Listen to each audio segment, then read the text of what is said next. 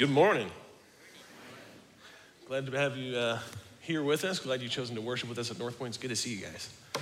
Um, I want to start off this morning, if it's all right, just by diving right into the text. Um, I have really wrestled with this passage over the last few weeks. Um, I've probably rewritten this message three or four times. uh, and so, as we dive into this, I would ask for your grace for me if it feels a little rough around the edges in certain spots. That's not intentional. uh, so, I'd ask for your grace. Maybe you can say a short prayer for me. Um, and I wrestle with this because God has some amazing stuff for us in His Word today. And I desperately do not want to get in the way of that. Um, I just want God's word to speak. So we're going to read the passage that we're at in Colossians, and then I'm going to tell you where I thought we were going when I first read the passage and where the Holy Spirit has corrected me and shifted our focus. Um, we're in now the second chapter in Colossians. We've worked our way all the way through the first chapter of Colossians into the first few verses last week. And so we're going to start in Colossians chapter 2, starting at verse 6. Therefore, as you received Christ Jesus the Lord, so walk in him, rooted and built up in him and established in the faith, just as you were taught, abounding in thanksgiving. See to it that no one takes you captive by philosophy and empty deceit, according to human tradition, according to the elemental spirits of this world, and not according to Christ. For in him the whole fullness of deity dwells bodily, and you have been filled in him, who is the head of all rule and authority in him also you were circumcised with a circumcision made without hands, by putting off the body of the flesh by the circumcision of Christ, having been buried with him in baptism, in which you were also raised with him through faith in the powerful working of God, who raised him from the dead.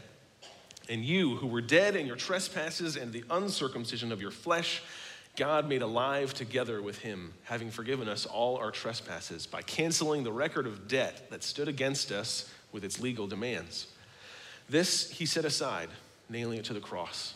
He disarmed the rulers and authorities and put them to open shame by triumphing over them in him. So I got to be honest, as I read that the first time, the passage or the verse in this passage that stuck out to me the most and the verse that I was most looking forward to discussing with you was verse 8. Don't be taken captive by philosophy and empty deceit. And as I read that the first time, my heart began to race because I was very much looking forward to having a, a false teacher bash fest with you guys this morning. But thankfully, both for you and for me, the Holy Spirit got a hold of my heart. And as I read through that passage again, I heard the Holy Spirit say, Mark, if that is your takeaway from Colossians 2, you are missing me. So I read back through it again and again and again, and I dug out some Bible commentaries and I talked about this passage with friends. And don't get me wrong, there is some serious false teacher bashing going on from Paul here, but it does not at all look like what I thought it was going to look like. So, if the main point here is not to tear down false teaching, what is Paul's main point in these nine verses? Let me see if I can show you. We're going to go through rapid fire each verse. Verse 6 Therefore, as you received Christ Jesus the Lord, so walk in him. Who's the him? Jesus. Verse 7 Be rooted and built up in him. Who's him? Jesus. See to it that no one takes you captive according to the elemental spirits of the world and not according to Jesus. Verse 9, for in Jesus the whole fullness of deity dwells bodily. Verse 10, you have been filled in Jesus. Verse 11, in Jesus you were also circumcised with a circumcision made without hands. Verse 12, having been buried with Jesus in baptism, in which you were also raised with Jesus through faith. Verse 13, you were dead and God made you alive together with Jesus. Verse 14 is the only verse that doesn't have a direct mention of Jesus by name, but what is mentioned is the cross. Who died for you on the cross? In verse 15, God disarmed the rulers and authorities and put them to open shame by triumphing over them in Jesus Christ. Over and over and over again, it feels like Paul smacks us in the face with this constant reminder what is it all about? Jesus Christ. Who saved us? Jesus Christ. How were we saved? Jesus Christ. How do we know that to be true? Jesus Christ. And who gets all the glory? Jesus Christ. And Paul gives us this strong, constant, and clear affirmation of Jesus Christ as both Savior and Lord because that is the focus that keeps us away from false teaching. You see, Paul understands that when it comes to truth and false truth, That there's obviously a lot more false truth than there is the truth, because there's only one the truth, right? But if you start to make false truths your main focus, inevitably you take your sight off of the truth. And what Paul is saying here is echoed by this small quote from one of my favorite movies. If you've ever seen The Patriot, you know what I'm talking about. And of course, I have to bring up The Patriot. We just came out of July 4. It's a great Revolutionary War movie. You have to watch it. And there's a quote in that movie that my family and I used to say to each other all the time. The quote is this Aim small, miss small. See, the main character gives that advice to his sons as they aim their weapons. Because if you aim your weapon at a target, if you just aim down the range at a target, you can often miss by going to the right or the left because you're just generally aiming at the target. But if you narrow your focus to something smaller, like the bullseye, you might not hit the bullseye directly, but you'll probably end up in that area. And so, what Paul is teaching us here is that same concept aim small, miss small. If our target is to avoid all false teaching, then you've got a pretty big target. But if we learn to narrow our focus and narrow our aim to what Paul is showing here, to Jesus, then that's where we're going to end up. So as we go through these verses, we're going to try and uncover how Paul narrows our focus to Jesus and away from false gospels. So we start in Colossians 2 6, where Paul says that followers of Jesus are meant to walk in Jesus just as they received Jesus. And so we must ask the logical question from Colossians 2 6 how did we receive Jesus? Do we receive Jesus by being good enough, by deserving it, by meriting the gift of Jesus? No. We receive Jesus not by good works, but by faith. And so to walk in Christ, just as you received Christ, is to walk in and by faith. And the result of you walking in faith, walking in trust to Jesus, is that you will be rooted and built up and established. And this is where it gets interesting in the Greek. In the Greek, the words for rooted, built up, and established are verbs. And when we think of verbs, we think, okay, I do that. I root myself. I build myself up. I establish myself. But the Greek is interesting because those are all passive verbs. And so when you come across a passive verb, it means that someone else is doing the action for you. So think of it like a garden. In a garden, you know that we require a proper balance of sunlight and water and good soil in order to grow and thrive. And we are the crop in this garden that requires these elements in order to grow and thrive. And we know that for the tomato plant, if you, I, have, I don't have a green thumb, I'm not a gardener. I barely have thumbs as it is, okay? I don't garden, so gardeners can correct me afterwards. But in the garden, does the tomato plant provide its own sun? No. Does the tomato plant provide its own rain? No. Those elements are provided for it, and as a result, growth occurs. And that is how God works in your life, that God brings these elements to you. God roots you, God builds you up, God establishes you. And because God is working in your life, then out of the overflow of God's work, you live a life that is pleasing to God. And a symptom of that, that Paul points out, is that you abound in thankfulness. Think of the people in your life that are closest to Jesus and how thankful they are constantly. That's a symptom of God working. And then we get to Colossians 2 8. And this is the verse that I thought was going to be the driving force behind this message. But as we look at this verse, Paul doesn't tell us what the false teaching was. We've talked previously uh, about how it might have been something like Gnosticism, that false teaching that emphasized secret knowledge. The more you know, the holier you become.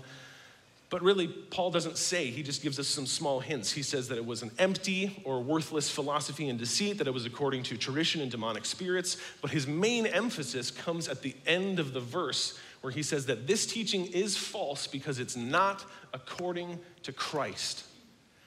Think of it like trying to spot a, a counterfeit bill. Did you know that when federal agents are trained to spot counterfeit bills, they are not trained by examining false bills? Their education is entrenched so deeply into the real currency that when they come across a counterfeit, it becomes obvious to them. They can see that it's missing certain markers or that the texture feels different than it should or that it doesn't appear properly under these lighting conditions.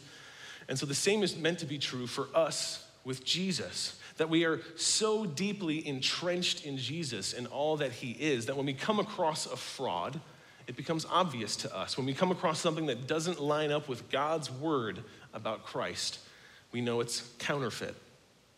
And so, Paul, rather than digging deeper into what this false teaching is, chooses instead to refocus our attention on the truth of Jesus Christ. Aim small, miss small. And so that's what we're going to keep doing today. So, Colossians 2 9, things get interesting here because Paul starts to paint a picture for his audience. Using certain language that would be key words for them, Paul begins to paint this picture of Jesus as this fulfilled promise from the Old Testament. And we'll examine the language that Paul uses, but it becomes clear that Paul is saying that Jesus is the better fulfillment of the temple. You see, in the Old Testament, in the Old Covenant, the temple was the dwelling place of God. This is where God would focus and limit his presence. And within the temple, he would even further restrict his presence to a place called the Holy of Holies. It was this restricted, sectioned off part of the temple. And so now, Paul says that God's fullness of deity doesn't dwell in the building, it dwells bodily. So try to picture how radical this would have been for Paul's Jewish audience, where all they've known about God is that God restricts his presence to the temple. And now Paul says, no, God's fullness of deity dwells in the person of Jesus. Paul is saying that Jesus is the Holy of Holies. The Holy of Holies was this sectioned off part of the temple that would literally kill people if they entered into it unclean. Just by walking into the room, if you didn't meet the certain criteria, you would just die. They would actually tie a rope around the priest because if the priest walked in and was unclean, he would just die. And you couldn't go in to collect the body because you would die. So they tied a rope around their waist because if they died, you just pull them out.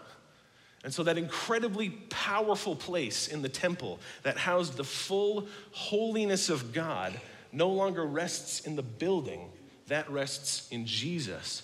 And not only is Jesus the perfect filling of God's presence, but God has now moved that from the building to filling his people directly.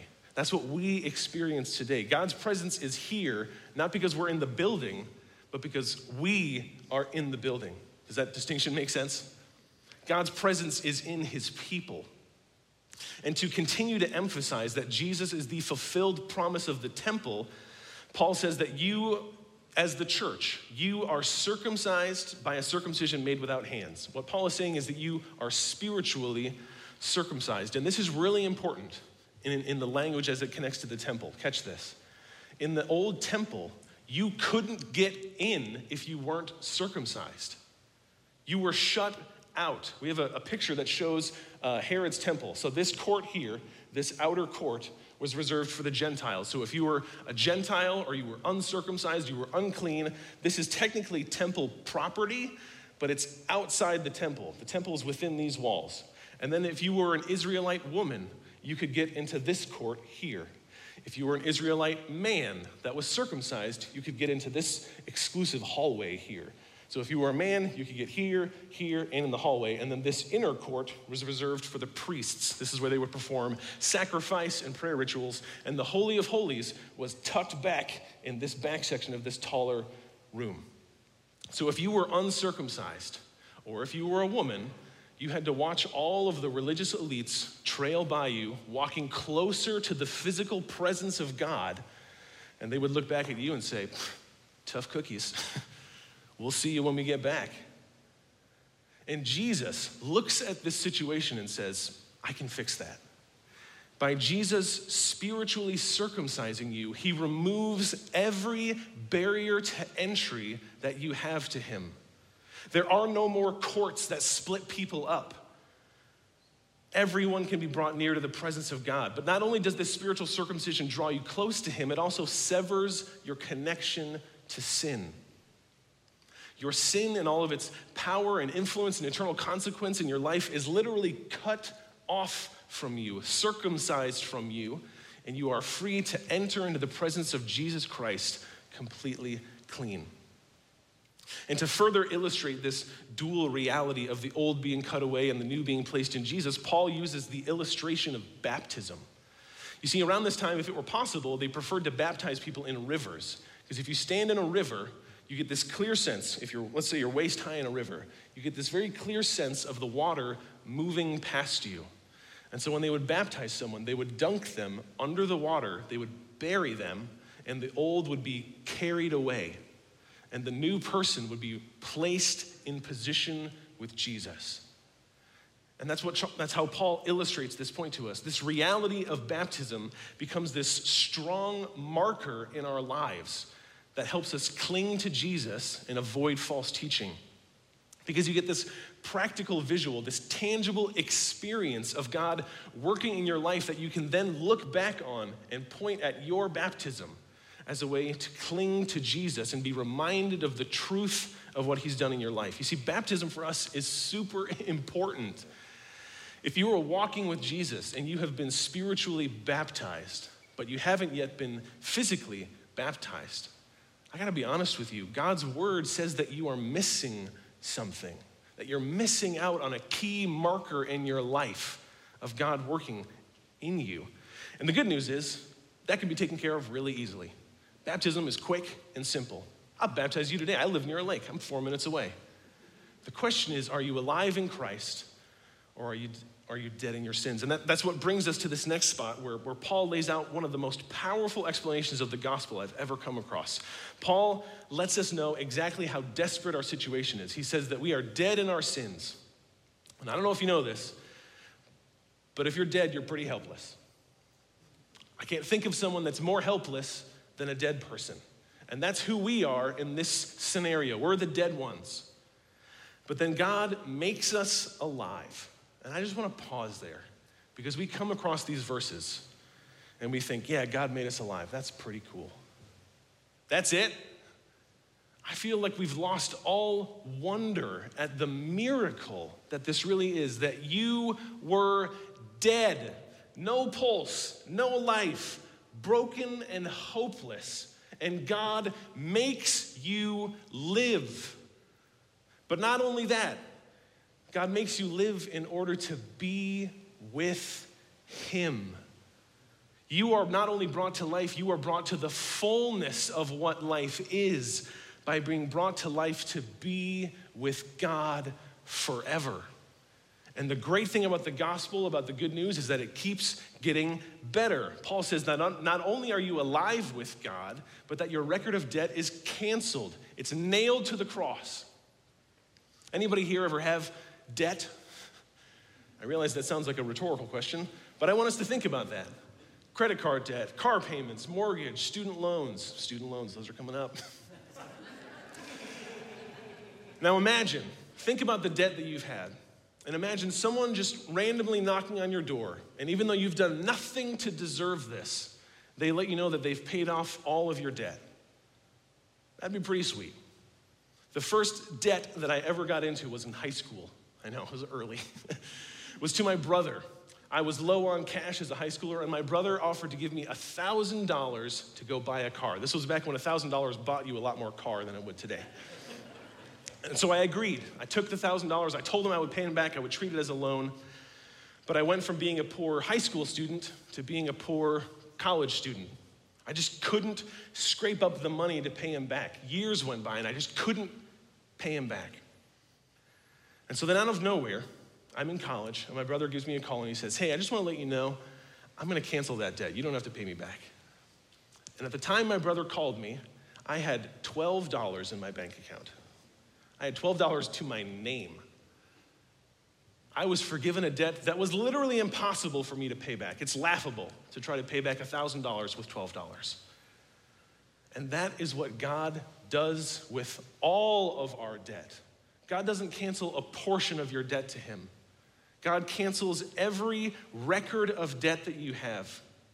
You don't deserve it, but you get the phone call from God where He says, Hey, just so you know, I've canceled your debt. You don't have to pay me back. I was so overwhelmed with thankfulness for being forgiven $1,000. And that's what Paul talks about. That symptom of abounding in thankfulness comes from this aspect. But guess what? It doesn't stop there. it keeps getting better. The gospel keeps getting better. Paul says that through your resurrection, through your forgiveness, that God has now disarmed the demonic forces, meaning that Satan and his demons are put to open shame. Now, again, we read this and we tend to think, that's pretty cool. But I want to pull back the historical context curtain, as it were, to see if we can uncover what Paul is really saying. You see, when, when people who lived under the rule of the Roman Empire would have heard Paul say these words that God disarms his enemies, that he puts them to shame by triumphing over them in him, they would have immediately thought of a Roman triumph parade. What's a Roman triumph parade? Great question, I'm glad you asked. At the time, when Rome would engage in battle, after they had won the battle, they would take prisoners, and rather than executing those prisoners, they would take them back to Rome, and they would strip them of their weapons and their armor and often their clothing and force the enemy soldiers to walk through the streets of Rome powerless, to demonstrate the total obliteration of Rome's enemies, to demonstrate that they're no longer a threat, and to demonstrate the might and power of the Roman Empire. And so, by Paul saying this, Paul is saying that through the work of Jesus in your life, that God has stripped Satan and his demons of all of their power in the life of a Jesus follower. That all of the influence that they had over your life is removed. And not only that, but they are then paraded around in front of the kingdom of heaven to show that they are no longer a threat, that they are defeated, and that God is glorified. Understand this that when you are in Christ, the sin that you currently wrestle with most is currently stripped of its power and is paraded around in front of God and you like a powerless insect.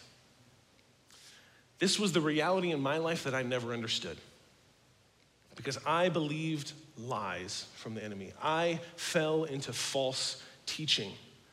I believed a lie that said that I was still separated from God because I, as a Christian, as a follower of Jesus, was still sinning every day.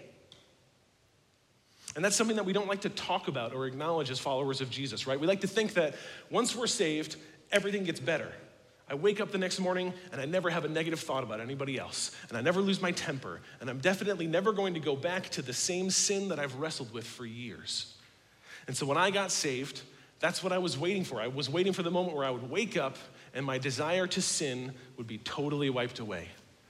And that moment didn't happen for me.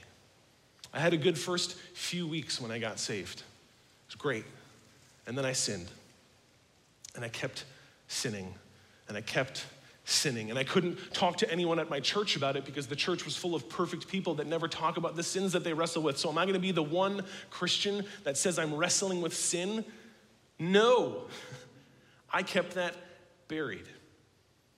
And so, my first few years as a follower of Jesus were spent wrestling with sin alone. And Satan used that time in my life to lie to me. And I began to believe it. I began to believe the lie that God regretted saving me. That God was just waiting for me to shape up and be a good Christian, and then He would be pleased with me.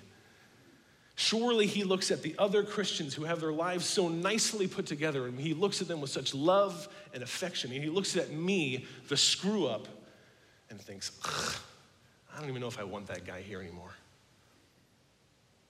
And then I began to leave the lie from there that God is not just disappointed in me, that God is ashamed of me. And when you start to believe that God is ashamed of you, you really start to doubt that God loves you. It is amazing how, even for someone who has placed their faith in Christ, that believing a lie can suck the hope from your life.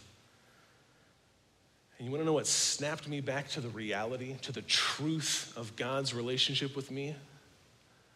Love. Believing and seeing God's love for me. And you see it all through this passage. Look at all of the things that God does because He loves you. God roots you.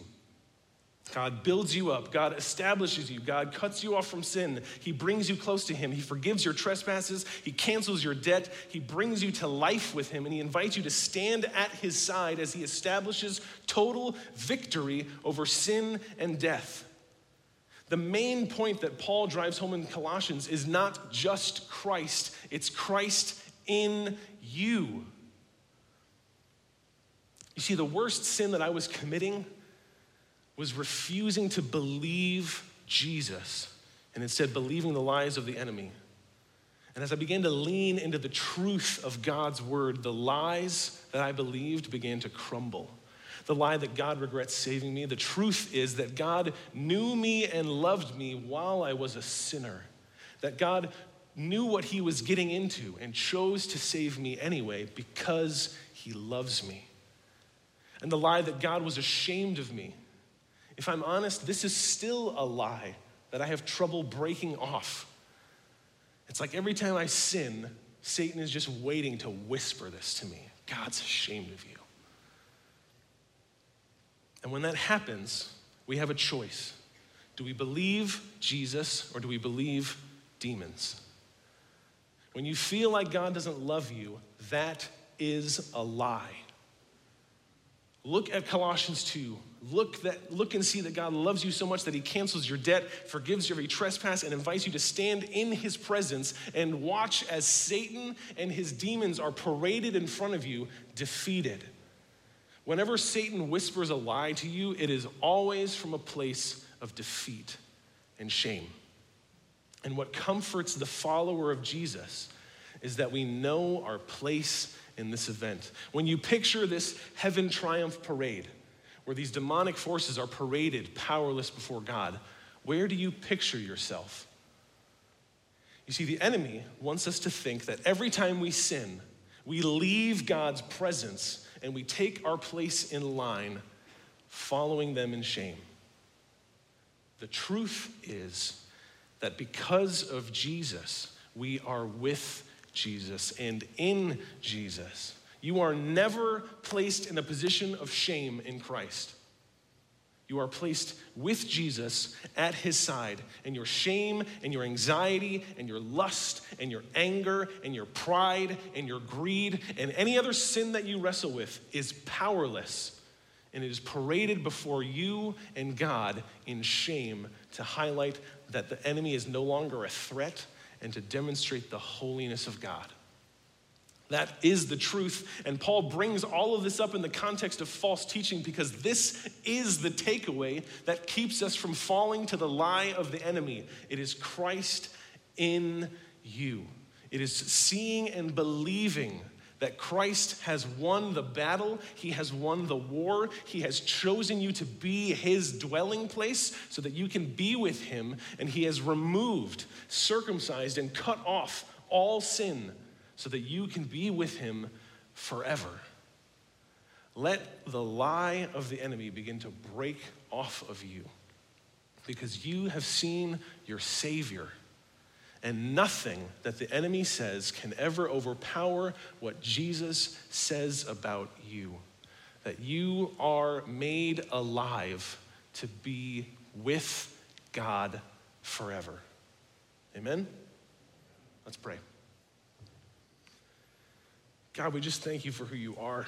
God, that your word is true. God, that your word stands.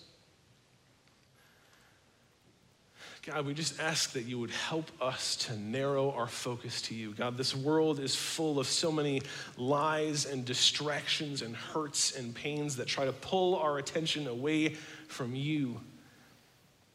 So, God, would you help us as a church to recognize the lies in our lives? God, I pray that you would speak to each person here, whether in the room or they're watching online, God, that you would speak to us and show us the lies that we believe.